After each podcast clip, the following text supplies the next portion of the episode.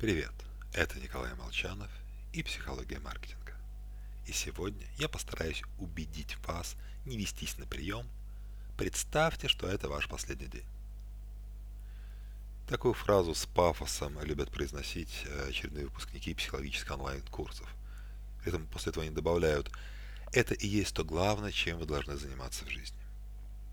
Действительно, если мы узнаем, что до падения огромного метеорита осталось несколько часов, наши дела будут кардинально отличаться от того, что мы запланировали на сегодняшний день.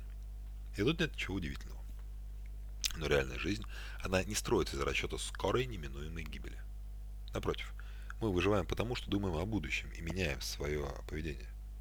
Значительная часть того, что мы делаем, ходим на работу, пытаемся следить за здоровьем, она вообще не связана с сегодняшним днем. Теоретически, мы способны закинуть будильник куда подальше и не пойти в офис. Но понимая, что жизнь не один день, протираем глаза, встаем и отправляемся пожимать лапку начальнику. Скорее проблема в том, что мы недостаточно думаем о будущем. Сосредоточены на удовольствиях текущего момента, хотя метеорита вроде не наблюдается. Пример, с которым сталкивались все, придя голодным в магазин, набираем в тележку больше, чем надо. Верно и обратное. Будучи сытыми, мы недооценим силу своего аппетита, заказывая продукты на следующую неделю. На уровне базовых потребностей нашему мозгу важно выжить в данный момент времени. А что произойдет в будущем, там и разберемся. Поэтому мы автоматически преувеличиваем значимость событий, которые находятся рядом со здесь сейчас.